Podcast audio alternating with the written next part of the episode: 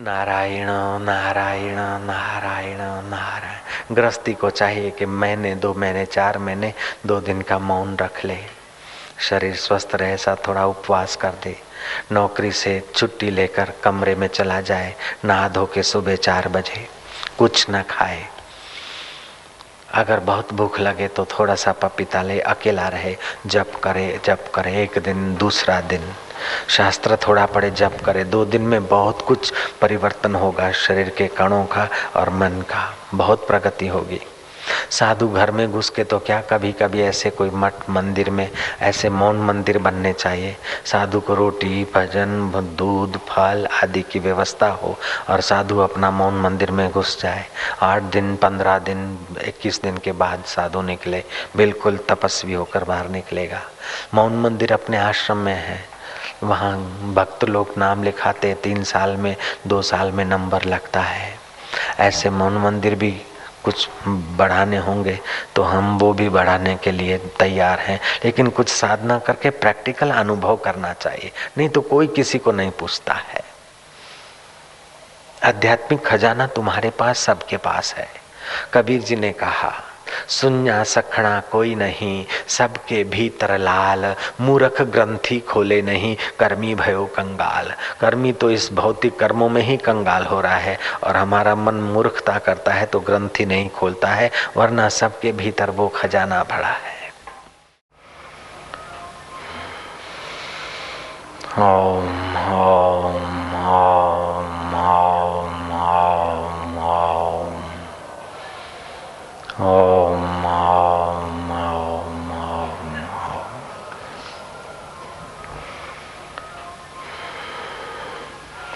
राजविद्या राजगुह्यं राजविद्या राजगुह्यं राजविद्या राजगुह्यम्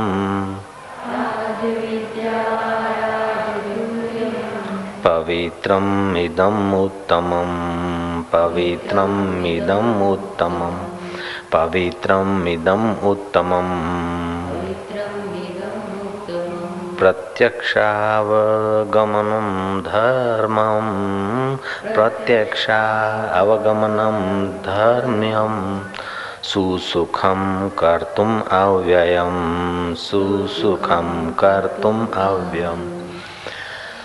विश्व में बहुत सारी विद्याएँ होती है। चाक्षुषी विद्या गंधर्वों के पास होती है। मनुष्य से ज़्यादा आठ गुनी शक्ति रखते हैं चाक्षुषी विद्या के बल से।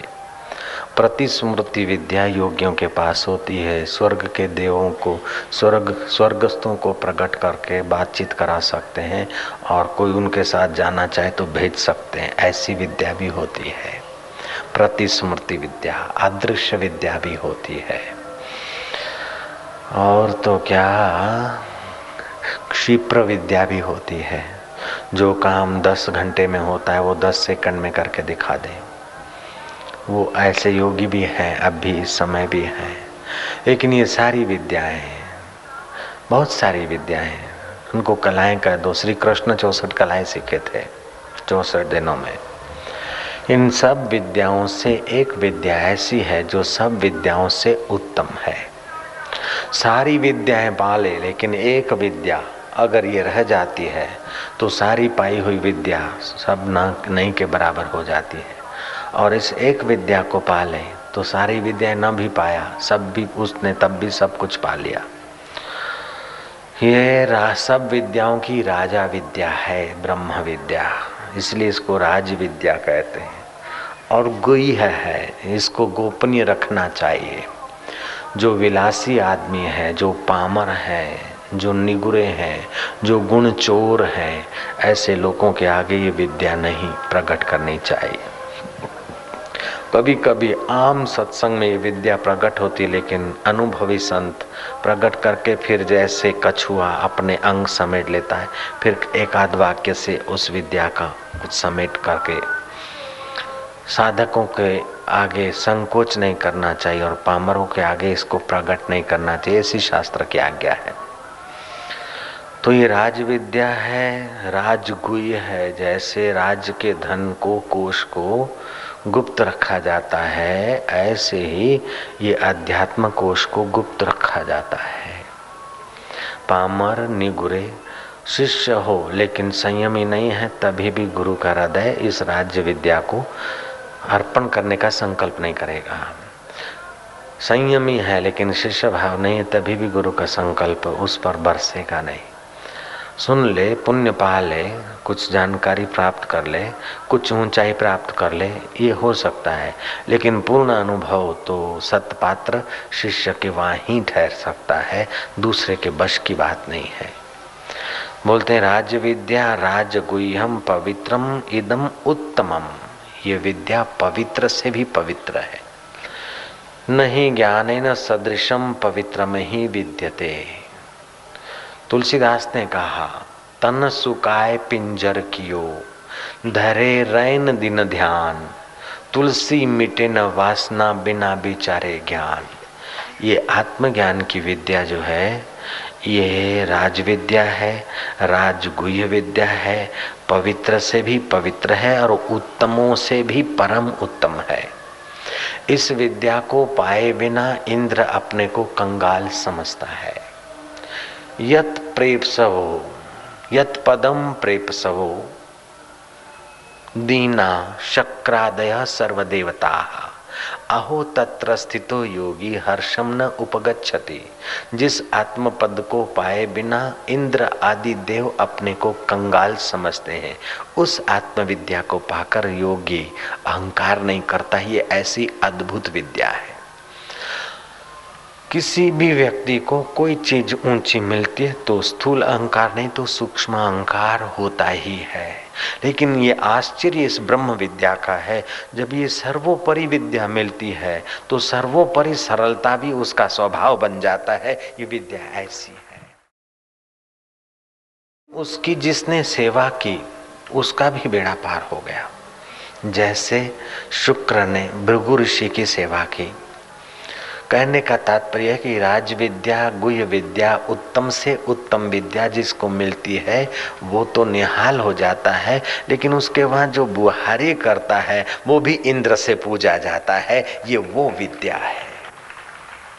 हनुमान जी के पास अष्ट सिद्धियाँ नव निधियाँ थी। लेकिन राम जी के पास ये राज विद्या गुह विद्या, उत्तम से उत्तम विद्या थी।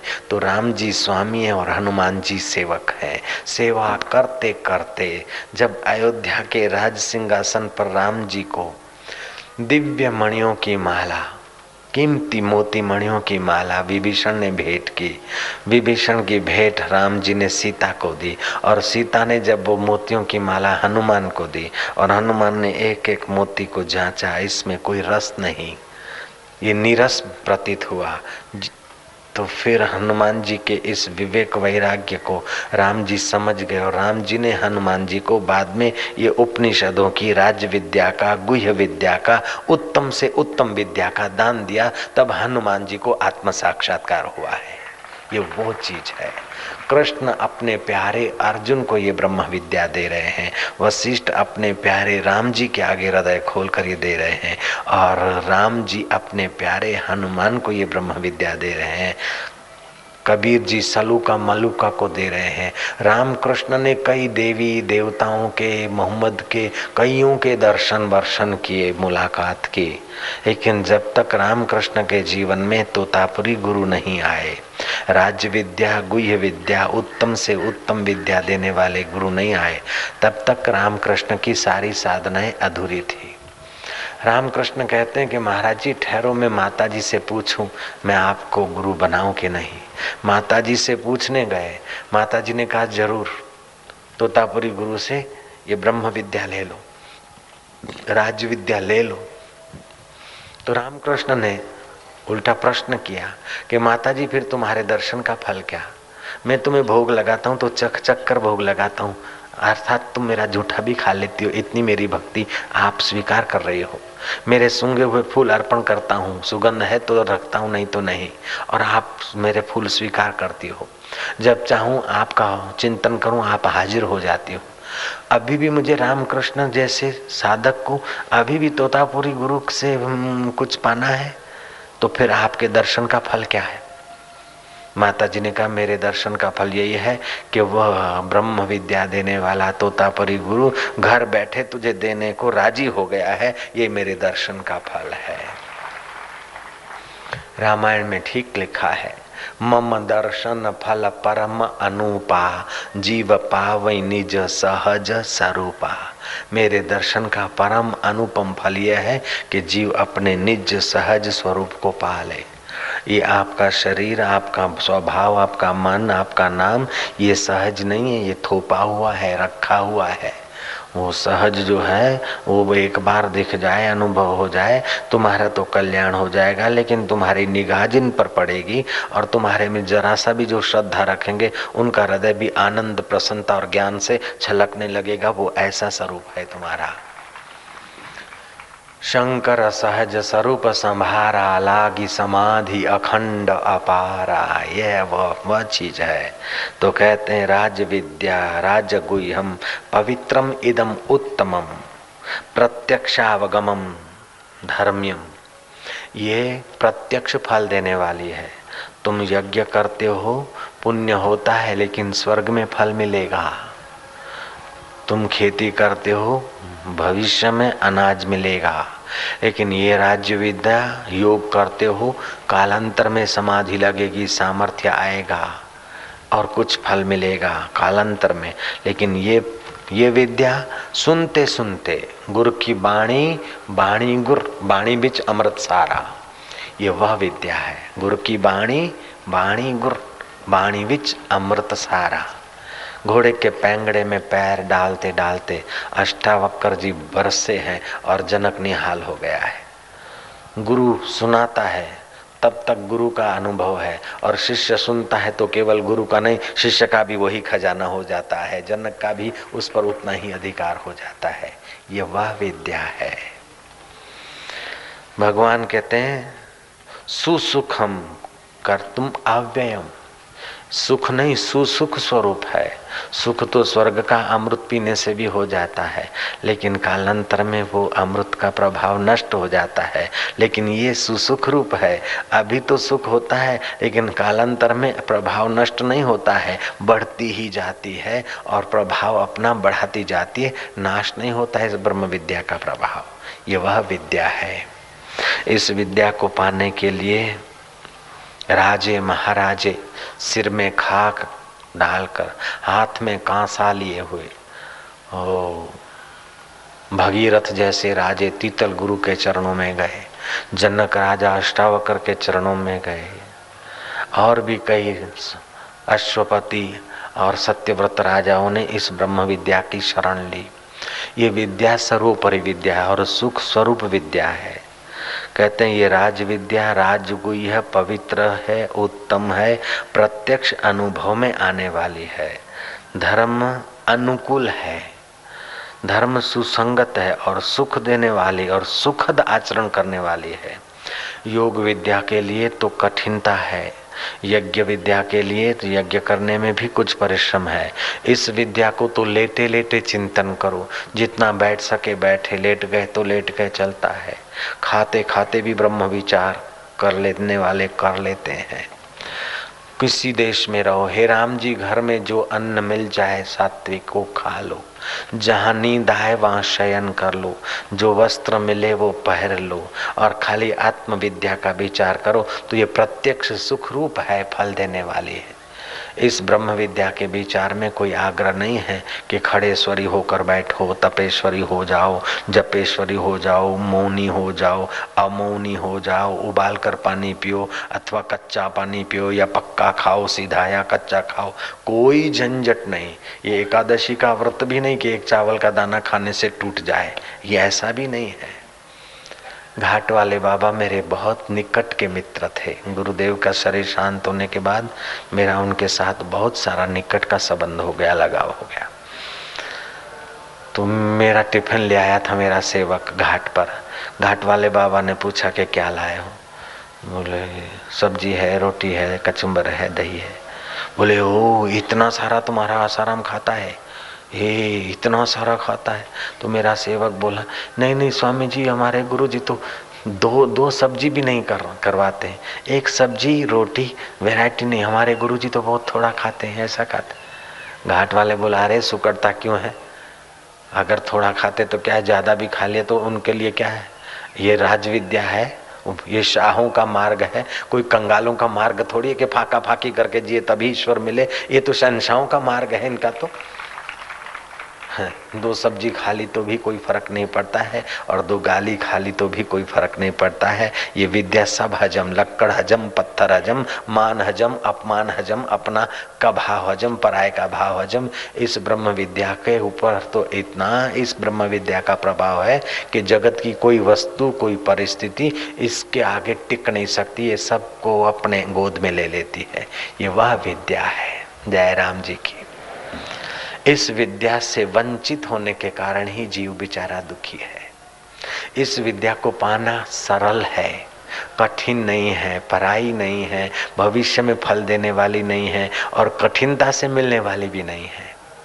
हसीबो, खेलीबो, धरीबो ध्यान। अहरनिश कथिबो ब्रह्म ज्ञान खावे पीवे न करे मन भंगा। कहे नाथ में तीस के संगा। ये साधु लोग बैठे इसलिए मैं इस विद्या की थोड़ी सी, एक थोड़ी झलक बताऊँ इस विद्या का अनुभव करने के लिए।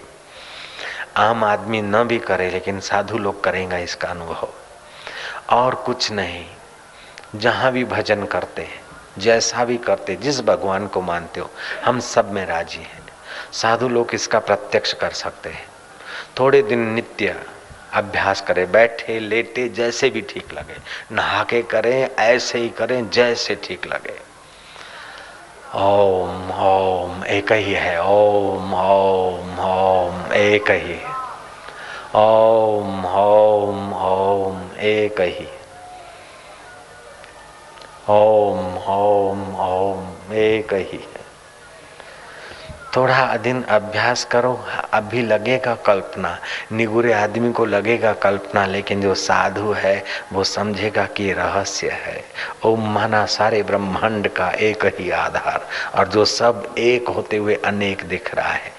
जैसे एक ही सूरज है कहीं फूल खिल रहे हैं उसी सूरज से तो कहीं पक्षी की लोल कर रहे हैं, कहीं हवाओं में ऑक्सीजन बढ़ रहा है तो कहीं बादल भाग रहे हैं तो कहीं नक्षत्रों की रिधम अपने तालबद्ध चल रही है तो कहीं हमारे श्वास की धोकनी चल रही है, एक सूर्य के होने मात्र से। जय राम जी की। वो मूर्ख आदमी भले न समझ सके, लेकिन जो विज्ञान की बुद्धि रखते थोड़ी बहुत, वो समझते हैं कि सूरज भले करोड़ों माइल दूर है, फिर भी हम सूरज से जुड़े हैं। सूरज वहाँ ठंडा हो जाए तो विज्ञानी कहने को भी नहीं रहेगा कि सूरज ठंडा हो गया, अपना हीटर चालू कीजिए। विज्ञानी और हम सब मर जाएँगे। हम सूरज से जुड़े हैं। भले दूर हैं, फिर भी सूरज से जुड़े हैं। ऐसे सूरज भी उस एक से जुड़ा है और तुम भी उस एक से जुड़े हो। ओम ओम, एक। ओम ओम, एक। फिर कह दो, मेरा राम ही, मेरा कृष्ण ही, मेरा गुरु ही, जो तुम्हारी मर्ज़ी पड़े। कहो तो कहो, नहीं तो बस उतना ही पर्याप्त है। केवल थोड़े दिन अभ्यास करो ईमानदारी से। ओम ओम ओम, एक ही। ओम ओम ओम ओम ओम का मतलब क्या? हो ही, एक ही। ये भेद भाव उपलेत स्तर के हैं और इसी से सारे झंझट पैदा होती है। इसी से बेईमानियाँ पैदा होती है। द्वैत में ही आदमी को अहंकार होता है अच्छा दिखाने की कोशिश करता है। ओम ओम, एक ही। सहज स्वभाव हो जाएगा। बढ़िया प्रभाव भी हो जाएगा। सहज स्वभाव भी हो जाएगा। ओम ओम ओम, एक ही। बोलो तो सही, तुम्हारे बाप का बिगड़ता क्या है? ओम ओम ओम, एक ही। एक ही ईश्वर स्वरूप है। ये ईश्वर की अलग अलग अभिव्यक्तियाँ हैं, लेकिन फिर भी एक ही परमात्मा है। कहीं बैरागी होकर दिख रहा है वो प्यारा तो कहीं सन्यासी होकर दिख रहा है वो दुलारा तो कहीं दसनामी होकर दिख रहा है तो कहीं साधक होकर दिख रहा है तो कहीं भगत होकर दिख रहा है, कहीं चंगा होकर दिख रहा है तो कहीं लुच्चा होकर दिख रहा है। ओम ओम, एक ही ओम ओम, एक ही। आज का पाठ इतना ही काफ़ी है। ओम ओम, एक ही। एक महात्मा थे। इस राज्य विद्या, गुह्य विद्या का प्रसाद पाए हुए। रास्ता पसार कर रहे थे। कोई लुफंगा टांगे वाला धक्का मार गया। महात्मा गिर गए, सिर फूट गया। थोड़ी देर के बाद कोई यात्री, हो बाबा जी बाबा जी भीड़ इकट्ठी हो गई। सज्जन आदमी ने सिविल में भर्ती कर दिया। नर्स ने पाटा पुट्टी की। डॉक्टर आया, डॉक्टर भगत आदमी था साधुओं का। बोले बूढ़ा साधु है। डॉक्टर घर से दूध मंगाया। बाबा जी दूध पियो। बाबा के गिरा के भी भागता है, उठाता भी है, गिराता भी है, उठाता भी है, दूध भी पिलाता है। बड़ा सियाना है। बोले, बाबा जी, गिराने वाला मैं नहीं था, वो टांगे वाला था। बोले, तू ही तो टांगा लेके आया था। बोले, बाबा, मैं सिविल सर्जन बोले, जहाज़ झूठ बोलता है। तो सिविल सर्जन है। तू टांगे वाला भी है सिविल सर्जन भी है हाँ पट्टी बांधने वाली वाला भी है आ, उठाने वाला भी है सुलाने वाला भी है। तो ये तो है बोले बाबा जी नहीं मैं तो अभी मेरी ड्यूटी हुई। बोले जहाँ झूठ क्यों बोलता है धोखा दूसरे से करना। अभी ड्यूटी हुई।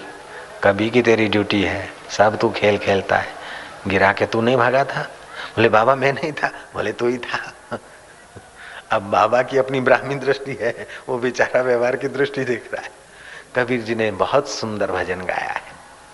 कीड़ी में तू नानो लागे, हाथी में तू मोटो क्यों? कीड़ी में तू नानो लागे, हाथी में तू मोटो क्यों? बण महावत ने माथे बैठो, हाकण वालो तू को तू। बण महावत ने माथे बैठो, हाकण वालो तू को तू। ऐसो खेल रचो मेरे दाता, जहाँ देखूँ वहाँ तू। को तू भाई जा देखूँ वहाँ तू को तू। कीड़ी में तू नानो लागे हाथी में तू मोटो क्यों बण महावत ने माथे बैठो हाकण वालो तू को લે જોડીને માગણ लाग्यो देवा वालो दाता तू झोड़ी लेकर मांगने निकला है ए बेन कटको रोटली आलो बा તમારા છોકરા છૈયા સુખી રહેશે બેન આપો ने बा ओ बुढ़िया ए ए भिखारन इधर आ ले ये पाँच बूढ़ी, ये आम का रस, और ये थोड़ा मूंगदाल ले जा। मेरी बहू देखेगी तो डांटेगी, ले ले ज़्यादा जल्दी जा। अब भीख मांगने वाले में भी तू और देने वाले में कौन बैठा है?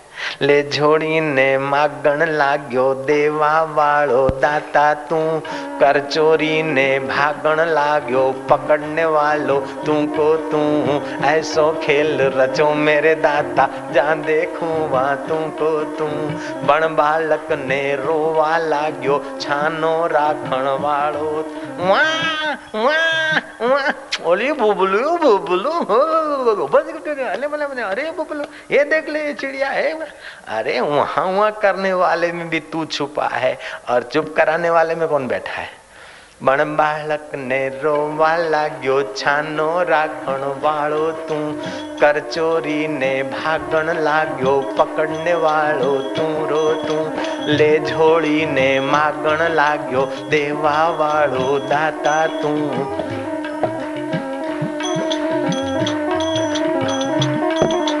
कीड़ी में तू नानो लागे हाथी में तू मोटो क्यों?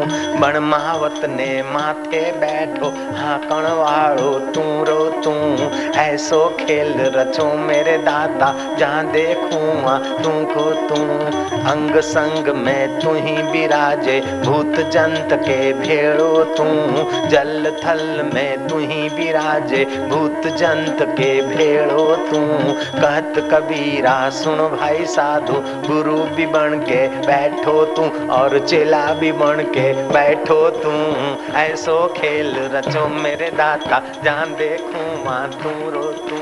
कहीं तो तू बैरागी बनो है, कहीं उदासीन तू को तू। ऐसो खेल रचो मेरे दाता जहाँ देखूँ वहाँ तू रो तू। कीड़ी में तू नानो लागे माथी में तू मोटो क्यों? बण महावत ने माथे बैठो हाँ कण वाड़ो तू रो तू। ऐसो खेल रचो मेरे दाता जहाँ देखूँ वहाँ तू रो थी।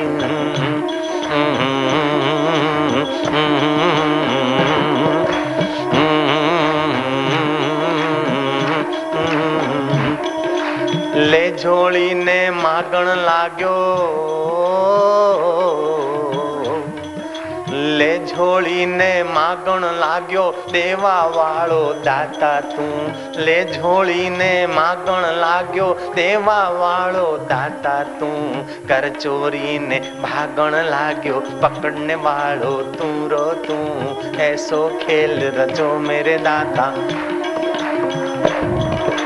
બણમાવત ને માથે બેઠો હાંકણ વાળો તું રો તું બણમાવત ને માથે બેઠો હાંકણ વાળો તું રો તું કર ચોરી ને ભાગણ લાગ્યો પકડને વાળો તું રો તું કર ચોરી ને पकड़ने वालो तू रो तू ऐसो खेल रचो मेरे दाता चांदे कुआ तू रो तू दल थल में तू ही विराजे ओ जल थल में तू विराजे भूत जंत के भेड़ो तू। जल थल में तू विराजे भूत जंत के भेड़ो तू। कहत कबीरा, सुन भाई साधो, गुरु भी बन के बैठो तू। चेला भी बन के बैठो तू। ऐसो खेल रचो मेरे दाता जान दे कुआ तू। रो तू हो जान दे कुरा तू रो तू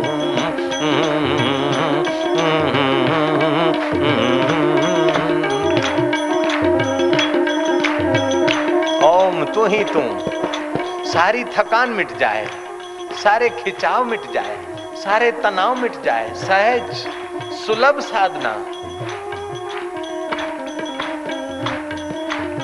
राज्य विद्या, राज्य गुह्यम, पवित्रम इदम उत्तमम, प्रत्यक्षावगमम धर्मम सुसुखम।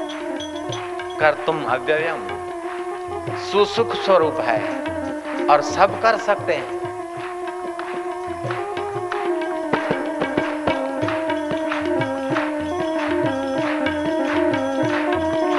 લે ઝોળીને માગણ લાગ્યો દેવા વાળો દાતા તું લે ઝોળીને માગણ લાગ્યો દેવા વાળો દાતા તું લે માળાને ઘુમાવણ લાગો જપણે વાળો તું રો તું ऐसो खेल रचो मेरे दाता जान देखू मैं तू रो तू कहीं तो तू बैरागी बनियो कहीं सन्यासी तू को तू ऐसो खेल रचो मेरे दाता जान देखू वहाँ तू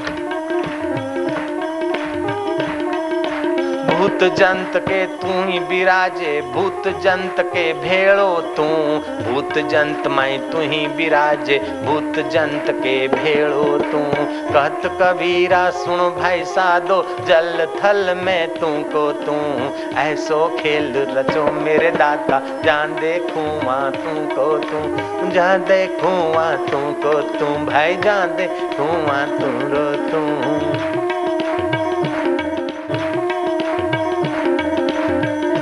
कुटुंब के लोग केवल सुबह पंद्रह मिनट सब के सब इतना ही चिंतन करे। ओम ओम ओम ओम ओम, एक ही।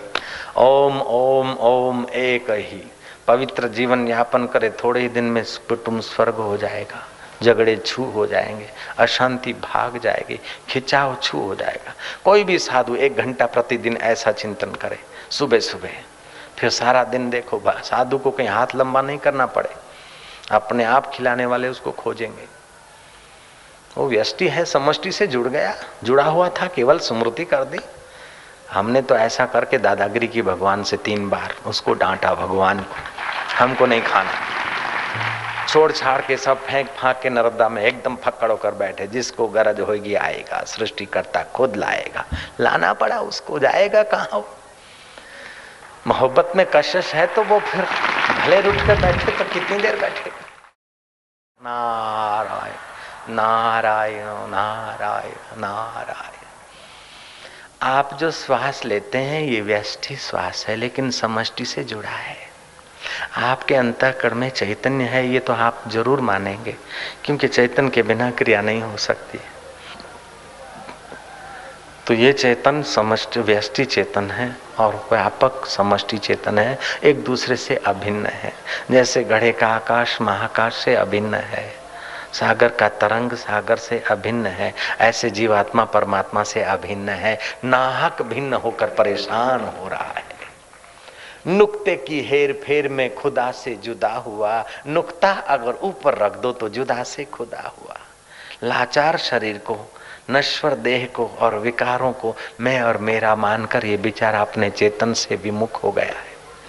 चेतन विमल सहज सुख राशि, गोसाई ने कहा। सो माया वश वयो गोसाई। बंध्यो जीव मरकट की नाई। जैसे मरकट है ना, वो सकड़े बर्तनों में हाथ डालता है, मुट्ठी बाँध लेता है। अब किसी ने नहीं बांधा है, अपनी कल्पना का बंधन है। ऐसे हम लोग अपनी कल्पना से बंधे हैं ये राज विद्या गुह्य विद्या सरल उत्तम प्रत्यक्ष फल देने वाली और सुगम है આટલી જે મજૂરી કરીને दिल्ली में पार्लियामेंट में गए चीन में गए रशिया में गए गुजरात के मंत्री हुए अभी सागर डेयरी के वो उसके हैं महसाणा डेयरी के चेयरमैन है लेकिन ये इस विद्या के आगे तुमने जो पाया दो कोड़ी का भी नहीं है समझ रहे मिनिस्टर हाँ ये वो चीज़ है कि हँसते हँसते तुम्हें वो पद दे दे कि जिस पद के आगे सारे संसार के पद तुच्छ हो जाते। यत पदम प्रेप सवो दीना शक्रादय सर्व देवता अहो, तत्र स्थितो योगी हर्षम न उपगछति लेकिन ये विद्या सत शिष्य को, सत पात्र को ही पसंद पड़ती है और उसके हृदय में ही टिकती है।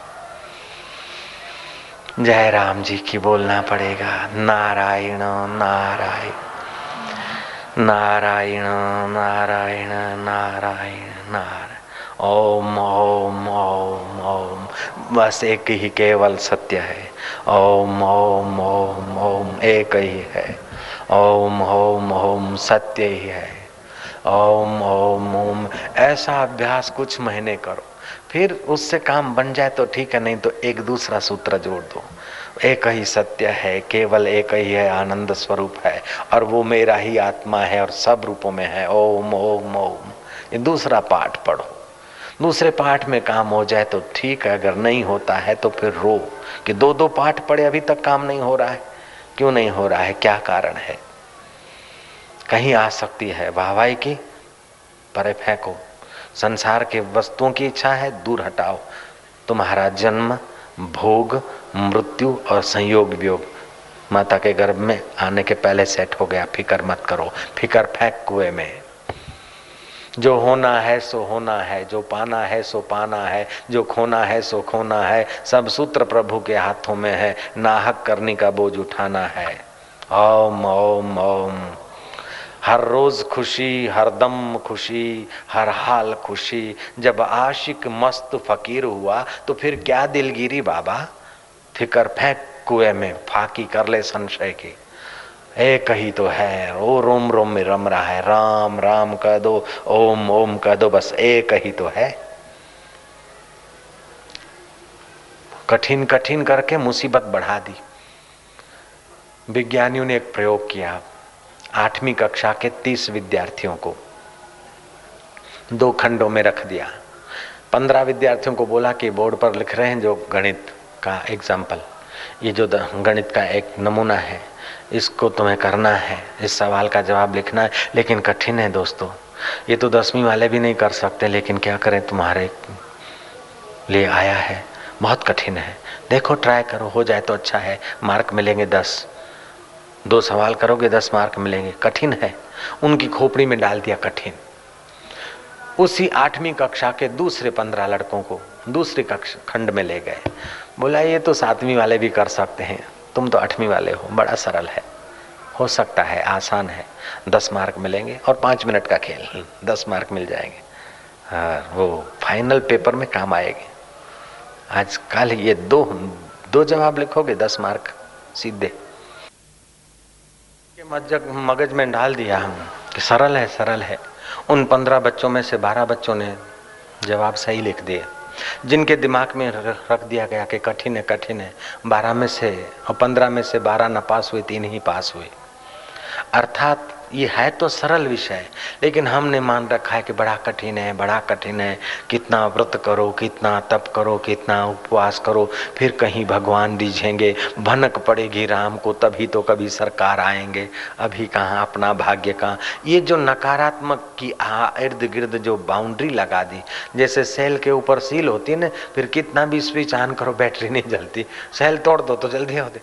ऐसे जो नहीं हो सकता है, ये जो बेवकूफ़ी की हमने सील लगा दी है, उसको पहले उखाड़ के फेंक दो। 1942 के विश्व युद्ध में एक परमंश सन्यासी पकड़ा गया। केशवपुरी महात्मा उसका नाम था, उस सन्यासी का। उस सन्यासी महात्मा ने अनुभव किया था कि वो एक ही तो है, अब क्या बोलूँ, किसके लिए बोलूँ? अब बोलेंगे तो उस समय बोलेंगे, जब आखिरी श्वास होंगे तो बोलेंगे तो बोलेंगे, नहीं तो नहीं बोलेंगे। भीतर से सजग, बाहर से मौनी हो गए। मौन रखने से बड़ी शक्ति बढ़ती है। वाणी के दोष से बहुत सारे दोष आ जाते हैं। राग द्वेष के भी दोष आ जाते हैं। झूठ बोलने के भी दोष आ जाते हैं। और अपनी वाणी से शक्ति भी क्षय होती है। अगर वाणी बोलते हरी चर्चा हो रही, सत्संग हो रहा है, अज्ञान मिट रहा है, भोग वासना मिट रही है, विवेक वैराग्य बढ़ रहा है तो बोलना सार्थक है। नहीं तो वाणी का अपव्यय नहीं करना चाहिए। उस केशवपुरी महात्मा ने संकल्प कर लिया कि अब वाणी नहीं बोलेंगे। जब तू एक ही है, सर्वत्र है तो फिर क्या बोलना? अगर बोलेंगे तो आखिरी क्षण होंगे तो बोलेंगे तो बोलेंगे, नहीं तो नहीं बोलेंगे। और अपनी मस्ती में, ओम ओम, भीतर चल रहा है, अजपा जाप ओम, तू ही, तू एक ही एक। विरोधी पक्ष के किसी सैनिक ने पकड़ लिया। हे, महात्मा के वेश में जासूस है, कौन है रे बोल? लेकिन महात्मा तो जानते थे, डांटने वाला भी एक ही है, वही है। महात्मा कुछ ना बोले, अरे बोल, नहीं तो मारेंगे। कुछ नहीं बोले, डांटा, तभी असर नहीं हुई। मालूम होता है तू किसी बड़े राज्य से मिला हुआ है तो कोई बड़ा अफसर मालूम होता है। बोल, बता। धाक धबकार, कुछ नहीं, असर हुई। ले गए सोल्जर के पास लेफ्टिनेंट कर्नल के पास ले गए। कुछ नहीं। अरे बोलो अब उस मूर्ख सैनिकों ने बल का उपयोग किया। मारेंगे, डंडा दिखाया, भाला दिखाया। अरे बोलता है कि नहीं बोलता? बाबा के बेश में, गुंडा है तो। बोल कौन है? केशवपुरी समझता कि गुंडा है, ऐसा बोलने वाला भी तू है, और जो दिख रहे वो भी तू ही है। वो अंदर से बड़े शांत, स्थिर। डांटने वाले की डांट तो बाहर ही रह जाती, महात्मा के चित्त को चोट ही नहीं करती। ऐसा करते करते महात्मा का प्रारब्ध इसी रूप से निर्मित हुआ होगा। उन मूर्ख सेना पति ने आदेश दे दिया कि अगर नहीं बोलता है तो सदा के लिए न बोला कर दो। कंठ पे रख दो भाला। अब बोलता कि नहीं बोलता? रे एक, दो, तीन बोलने से भाला घुसेड़ दिया जाएगा। लेकिन जिस महात्मा ने देह से पहले ही देहाती तत्व का अनुभव किया है, जो महात्मा समझता कि देह तो एक बार छोड़ना ही है, चाहे किसी निमित्त छूटे, छूटना ही है। जैसे घास, जैसे भूसी, चावल हाथ में आ गया तो भूसी का क्या परवाह है? ऐसे जिसको अपना सोहम स्वभाव आ गया, उसको देहरूपी भूसी से क्या लेना देना? महात्मा तो जू के त्यों खड़े उन मूर्ख सेनापति ने आदेश दे दिया, भला भौस, कौस दो। भाला भोंक दिया गया, रक्त की धार बही कंठ को मार्मिक स्थान में भाला घुसा। महात्मा बोला कि, यार तू भाला बनकर आएगा, तभी भी धोखा नहीं दे सकता है। और सैनिक बनकर आएगा तो भी धोखा नहीं दे सकता। मैं तुझे जानता हूँ कि तू ही तो है। कैसी निष्ठा रही होगी उन ब्रह्मवेता महापुरुष की? तो ही तो है। बीकानेर में एक संत हो गए। उनका सांप्रदायिक नाम क्या था, लोग भूल गए। वो बस यार की मौज, तू ही है, यार यार की मौज, यार की मौज। ऐसी मस्ती में रहते खाओगे महाराज? यार की मौज। खा ले। पानी पियोगे? यार की मौज। तो उनका नाम ही पड़ गया यार की मौज। फक्कड़ साधु थे बड़े। बस दिन रात उनका प्रारंभिक साधना काल का अभ्यास यही था। ओम ओम ओम, एक ही तो है। बस गुरु के एक वचन को पकड़ लिया पकड़ लिया, कर ली साधना। भ्रांति मिटी बस, और क्या है? कोई मजदूरी थोड़ी करनी है? ये तो मन वेराइटियाँ चाहता है, उसलिए थोड़ी देर ये करो, थोड़ी देर वो करो, थोड़ी देर ये करो, वो करो। नहीं तो कुछ झंझटबाजी की ज़रूरत नहीं है। सीधा अगर बात समझ में आ जाए तो कुछ करने की ज़रूरत नहीं रहती। जयराम जी तो बोलना पड़ेगा। नारायणो नारायणो, नारायण। वो यार की मौज एक दिन दोपहर का समय था। चलते चलते। लोगों ने कहा, बाबा कुछ तो ख्याल करो, पैर नंगे हैं। लोग क्या बोलेंगे? इतने बड़े संत। भले हैं। तुर्क दुनिया। दुनिया क्या बोलेगी? फेंक दिया। दुनिया सब बोलने वाली सपना है। ओम बोले, भगवान क्या बोलेगा? देवता लोग क्या बोलेंगे कि साधु ऐसा? तुर्कुकबा स्वर्ग की पूजे परवाह नहीं। बोले, भगवान क्या कर? बोले, तुर्क मौला, भगवान क्या बोलेंगे? ये फकर नहीं। जब एक ही है तो क्या, कौन किसको बोलेगा? ऐसी मस्ती महात्मा की महाराज। तुर्क दुनिया, तुर्क कुबा तुर्क मौला। बोले तो आप भगवान की भी परवाह नहीं करते बोले, परवाह न करने की भी परवाह नहीं करते। तुर्क तुर्क। क्या नाम है? यार की मौज। क्या खाओगे? यार की मौज। कहाँ जा रहे हो? यार की मौज? अपने आप को बस इस यार के हवाले पूरा का पूरा कर दिया था। निर्वासनिक हो गए। अविद्या मिट गई। एक बार जाते जाते बीकानेर नरेश के महल में दरवाज़ा थोड़ा बाहर का गेट खुला होगा। और स्विमिंग पूल था महाराज जंप धड़ाक धूम, तैरना जानते थे। महात्मा लगे तैरने। सिपाही भाग क्या है है, बाबा का बच्चा, है, कैसे महल में घुस गया? बोले, यार की मौज, कहाँ से आया? बोले, यार की मौज, ये क्या कर रहा है? बोले, यार की मौज, वो तो आग बबूले हुए जा रहे हैं, लेकिन यहाँ कोई असर नहीं। जिस एकम एवं अद्वितीय, एकम अनुपश्यति कद द्वेश क राग का मोह एकम अनुपश्यति। जो एक को ही देखता है, उसके लिए राग कहाँ, द्वेष, कहाँ, भय, कहाँ, चिंता, कहाँ, मृत्यु, कहाँ, जन्म, कहाँ, वो एकम अनुपश्यति। है। क्या यार की मौज? बाहर निकल नहीं तो मरेगा। यार की मौज? अरे, असर नहीं होती, डरता नहीं। बोले, यार की मौज? वो तो आग बबूला होने लगे। आखिर कुछ का कुछ बोलने लगे, महात्मा तो बड़े मज़े से तैरते, निश्चिंत है। जैसे प्रहलाद ने अपने बाप को कहा कि पिताजी, तुम बोलते हो कि इतना मैं डांटता हूँ या इतना मार खिलाता हूँ, तुझे असर नहीं होती। तो पिताजी, कोई बड़ा राजा महल बनाए और मच्छरों की भू भू से क्या महल छोड़ के भाग जाएगा क्या? कोई बड़ा राजा महल बनाता है और मच्छर या कीड़ियाँ आती जाती उस महल में तो कीड़ियों को देखकर महल छोड़ के भाग जाएगा क्या? अथवा मच्छरों की भू भू सुन के भाग जाएगा क्या राजा? बोले नहीं ऐसे राजाओं के राजा भाव को जो आ गया है मस्ती में वो फिर तुम्हारी डांट धपेट ये वो सुन के थोड़ी भक्ति के राज, राजमार्ग से चला जाएगा। अरे एक लवर लवरी भी भू भू सुनकर नहीं छोड़ते तो जो परब्रह्म परमात्मा का यार की मौज का अनुभव हो गया है वो काय कोई रास्ता छोड़ेगा कैसे छोड़ेगा? ये ऐरे गहरे का काम नहीं, ये बच्चों का खेल नहीं, मैदान मोहब्बत, खुले मैदान में मोहब्बत, विकारी मोहब्बत मैदान में नहीं होती, मैदान वाले अगर एक दूसरे का मित्र मिलते हैं तो किनारे कर लेते हैं, एक दूसरे से बात करते हैं, लेकिन यार की मौज तो खुले मैदान में होती। ये बच्चों का खेल नहीं, मैदान, मोहब्बत, यहाँ जो भी आया, सिर पे कफन बाँध के आया।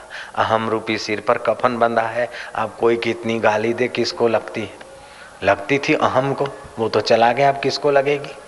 लगती थी मैं और मेरे को, मैं अरु मोर तो रकी माया। बश कर दीनी जीवन काया, अब जीवन काया बश है। विमुक्त हो गए। अरे बाबा के बच्चे बाहर निकल, भला भूकेंगे। बोले, यार की मौज? डर नहीं लगता? बोले, यार की मौज? बाहर निकल तेरे को टुकड़ा टुकड़ा करते, बोले, यार, की मौज? कोई असर नहीं, ऐसा जीवन मुक्त पुरुष। अब नहा के जब बाहर निकलना है तो वो आग बुबले हुए लोग। प्रकृति ने राजा को एकाएक झकझोर दिया।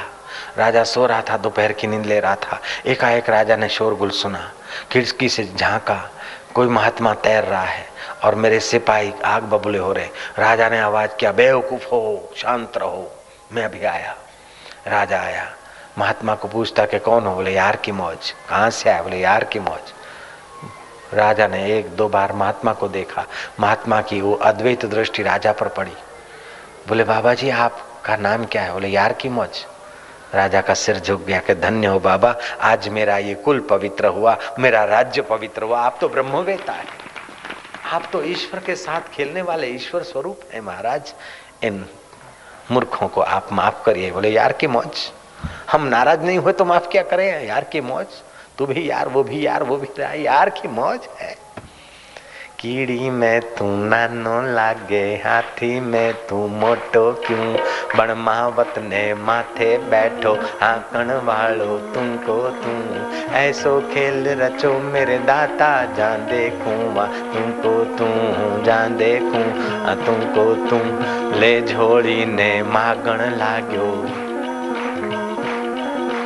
લે ઝોળીને માગણ લાગ્યો દેવા વાળો દાતા તું લે ઝોળીને માગણ લાગ્યો દેવા વાળો દાતા તું કર ચોરીને ભાગણ લાગ્યો પકડને વાળો તું રો તું ऐसो खेल रचो मेरे दाता जहाँ देखूँ वहाँ तुमको छू जहाँ देखूँ वहाँ तुमको तू जहाँ देखूँ वहाँ तुमको केवल इतना ही अभ्यास दृढ़ हो जाए अविद्या का मैल चित्त से हट जाएगा। कबीरा मन निर्मल भयो, जैसे गंगा नीर। पीछे पीछे हरी फिरे, कहत कबीर कबीर कबीर। ऐसा हो जाएगा। महात्मा का महात्मापना चमक उठेगा। साधक का साधना पद चमक उठेगा। क्योंकि विद्या ऐसी, राज विद्या राज गुहम पवित्रम, इदम उत्तमम। प्रत्यक्षावगमम धर्म्यम सुसुखम कर तुम अव्ययम। यह राज विद्या राजगुह पवित्र, उत्तम, प्रत्यक्ष अनुभव में आने वाली और धर्म अनुकूल है, और क्या है कि सुगमता से आचरण करने वाली है और अविनाशी है। प्रतिस्मृति विद्या है। योग विद्या है, और भी कई विद्याएँ हैं, लेकिन ये सब विद्याओं की राजा है, इसलिए इसको राज विद्या बोलते हैं। इसको गुह्य कहा शुद्ध अंतकण में ठहरेगी, सतपात्र सदाचारी शिष्य के हृदय में ठहरेगी। मूर्ख आदमी को तो ये सुनने को भी नहीं मिलेगी, अति पापी को सुनने को नहीं मिलेगी, और सुनेगा तो विश्वास नहीं करेगा। भय दूसरे से होता है। जब एक ही हो गया तो भय कहाँ रहेगा? वासना दूसरे को देखकर होती है। एक ही दिखा तो वासना कहाँ रहेगी? क्रोध दूसरे पर आता है। वो बुद्धू हलवाई बैठा था ना पस्तियाँ गिरी देखता है कि ग्रामर में पाँच, गणित में तीन, भूगोल में चार समाज शास्त्र में तीन आए बेटे का गला पकड़ा है छोरा, क्या पढ़ता है? दो बजे की छुट्टी में वो बच्चा घर आया, क्या पढ़ता है? पाँच मार्क, तीन मार्क, सात मार्क। बोले, पापा, ये मेरा पेपर नहीं, ये तो आपके मासिक सप्लीमेंट्री पुरानी है, नाम तो पढ़ो ना ऊपर, मेरा नहीं। देखा कि ये तो अपना नाम है। चुप हो गया, क्रोध, शांत हो गया। कहाँ गया क्रोध? एकदम गायब। क्रोध दूसरे पर होता है, अपने पर क्रोध नहीं होता। जब एक ही है सब में मैं हूँ तो क्रोध गायब, मोह गायब, शांति शांति। पहले दीक्षा होती थी, पहले के जमाने में बाद में शिक्षा होती थी। दिशा मिल जाए ना तो शिक्षा सही होती है। विज्ञान संसार को सुंदर बनाने के बजाय भयानक बना रहा है, क्योंकि विज्ञान के साथ, शिक्षा के साथ दीक्षा नहीं है बच्चों को। इसीलिए वकील बनने के बाद भी समाज का शोषण करता है बच्चा, डॉक्टर बनने के बाद भी शोषण करता है। और अगर विद्या नहीं है ठीक से तो साधु वेश बनाकर भी शोषण करेगा। अगर साधुताई की विद्या है तो फिर चाहे दुकान चलाता है या संन्यास लेता है, तभी भी लोगों का पोषण ही करेगा, क्योंकि ये ब्रह्म विद्या का प्रभाव है। बेईमानी दूसरे से की जाती है, अपने से कौन करेगा? शोषण दूसरे का किया जाता है, अपना आपा देखा तो कौन शोषण करेगा? सारा संसार पाँच घड़ी में स्वर्गमय हो सकता है अगर इस राज्य विद्या का लोग आदर करने लग जाए। लाख आदमी में एक आदमी, केवल एक। लाख आदमी में एक आदमी इस राज्य विद्या का अनुभव कर ले तो चंद दिनों में पृथ्वी पर स्वर्ग उतर आएगा।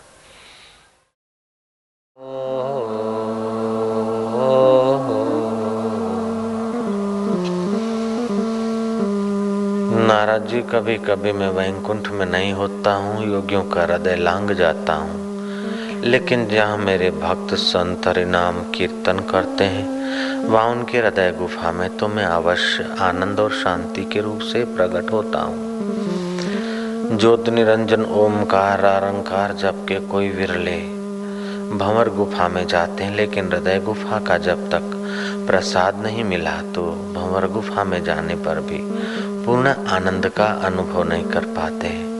हरि कीर्तन तो हृदय गुफा का द्वार ही हटा देता है। ईश्वरो सर्वभूता नाम हृदय से अर्जुन तिष्ठति। परमात्मा सब प्राणियों के हृदय में है। वैसे तो सर्वत्र है, लेकिन उसकी अनुभूति हृदय में होती है। जैसे हमारे शरीर में चमड़ा तो सर्वत्र है। हम सर्वत्र हैं। लेकिन मिठास का अनुभव तो जीवा पर ही होता है। ऐसे ही परमात्मा तो सर्वत्र होते हुए भी शुद्ध हृदय में उसकी शांति, आनंद और प्रसाद का अनुभव होता है। जो उसे दुल्हार करता है, उसका हृदय जल्दी शुद्ध हो जाता है। उसे खूब प्यार करते जाना। हरी हरिओ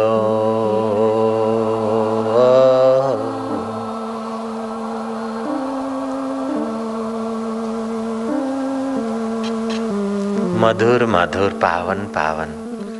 आत्मानंद को, परमेश्वर को, अपने इष्ट देव को, अपने चैतन्य स्वभाव राम को स्नेह करते जाना है। हरि हरि हो।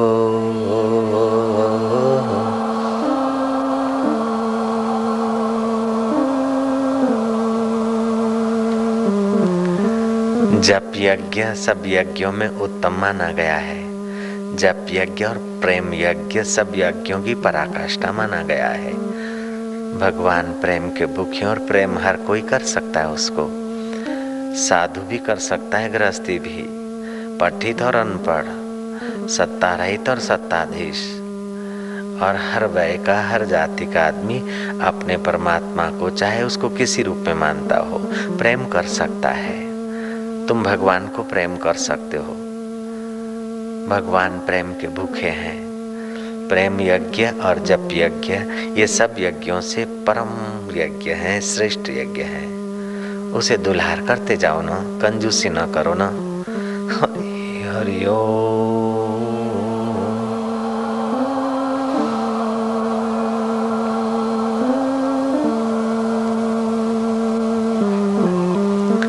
मधुर मधुर आनंद, अनुपम आनंद। अलौकिक आनंद आत्मा आनंद ईश्वरीय आनंद। प्रभु प्रेम के आनंद से तुम्हारे दिल को विकसित हो जाने दो।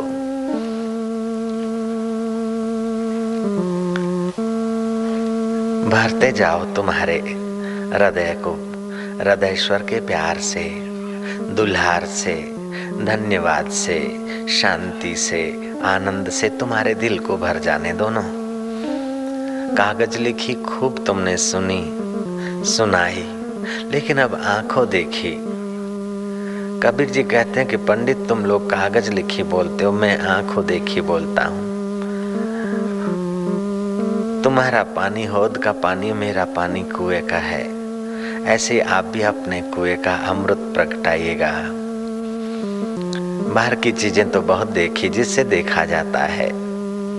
उसी में गोता मारिए ना। हरि हरि ओ।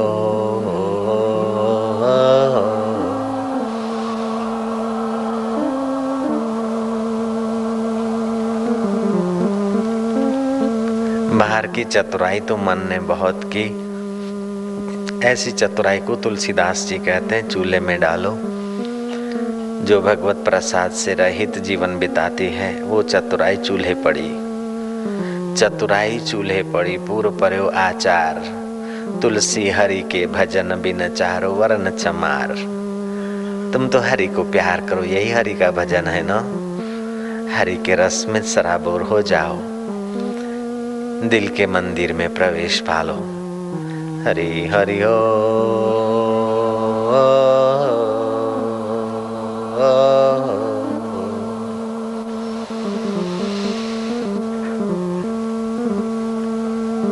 मुझे वेद पुराण कुरान से क्या? मुझे प्रेम का पाठ पढ़ा दे कोई। मुझे मंदिर मस्जिद जाना नहीं मुझे भीतर के मंदिर में पहुँचा दे कोई। हरि हरि हो,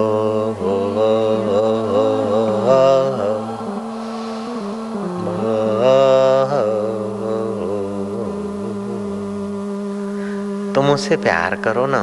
कंजूसी क्यों करते हो बाबा? हरि हरि हो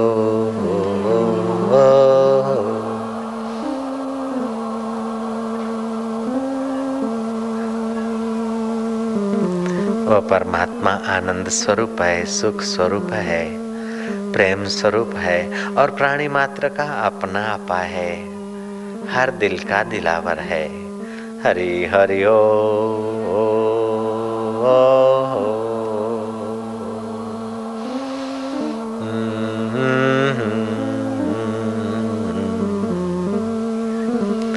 ध्यान के समान कोई तीर्थ नहीं। तीर्थ में तुम्हारा शरीर पावन होता है, ध्यान में तुम स्वयं परमात्मा में पावन होते हो। ध्यान के समान कोई यज्ञ नहीं शिव जी पार्वती को कहते हैं। नास्ति ध्यानम समम तीर्थम, नास्ति ध्यानम समम यज्ञम, नास्ति ध्यानम समम दानम, तस्मात् ध्यानम समाचरेत। शिव पुराण में शिव जी पार्वती को कहते हैं। और भगवत गीता में भगवान कृष्ण अर्जुन को कहते हैं तपस्वी भ्यो अधिको योगी ही ज्ञानी भ्यो मत अधिका। कर्मी भ्योश्च अधिको योगी ही तस्मात योगी भवार्जुना योगी नाम अपि सर्वेशा मदगतेन अंतरात्मना श्रद्धावान भजते यो माम समय युक्ता तमो मता अर्जुन तपस्वी से भी योगी श्रेष्ठ है। तपस्वी को तप का अहंकार हो सकता है, लेकिन योगी का तो मैं परमात्मा में विलय होता है। विद्वान को विद्या भूल जाने का भय रहता है। कर्मी को कालांतर में कर्म का फल सुख मिलता है, लेकिन योगी तो वर्तमान में ही सुख स्वरूप परमात्मा का एहसास करने लगता है, शांति और आनंद का प्रसाद उसी समय पाने लगता है। इन सब योगियों में भी जो अंतरात्म भाव से अर्जुन मुझे भजता है, वो मेरे मत में सर्वोत्तम योगी है, वो योग युक्त है। हरि हरि हो।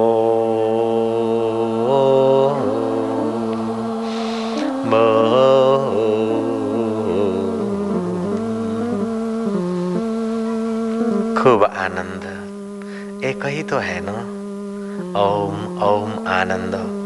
ओम ओम शांति, ओम ओम एक ही तो है। अनेक रूप में वह एक ही तो है। जैसे एक ही सूरज अनेक फूलों में, अनेक फलों में, अनेक रसों में, अनेक जीवों में एक ही सूर्य की जीवन शक्ति संचार कर रही है। ऐसे सूर्यों का सूर्य वो एक ही परमात्मा, सूर्य को भी जीवन शक्ति और चंदा को भी चमक शक्ति, तुम्हारे दिल को धड़कन शक्ति देता है। वही आनंद स्वरूप है, वह प्रेम स्वरूप है, वह सुख स्वरूप है। हरि हरि हो।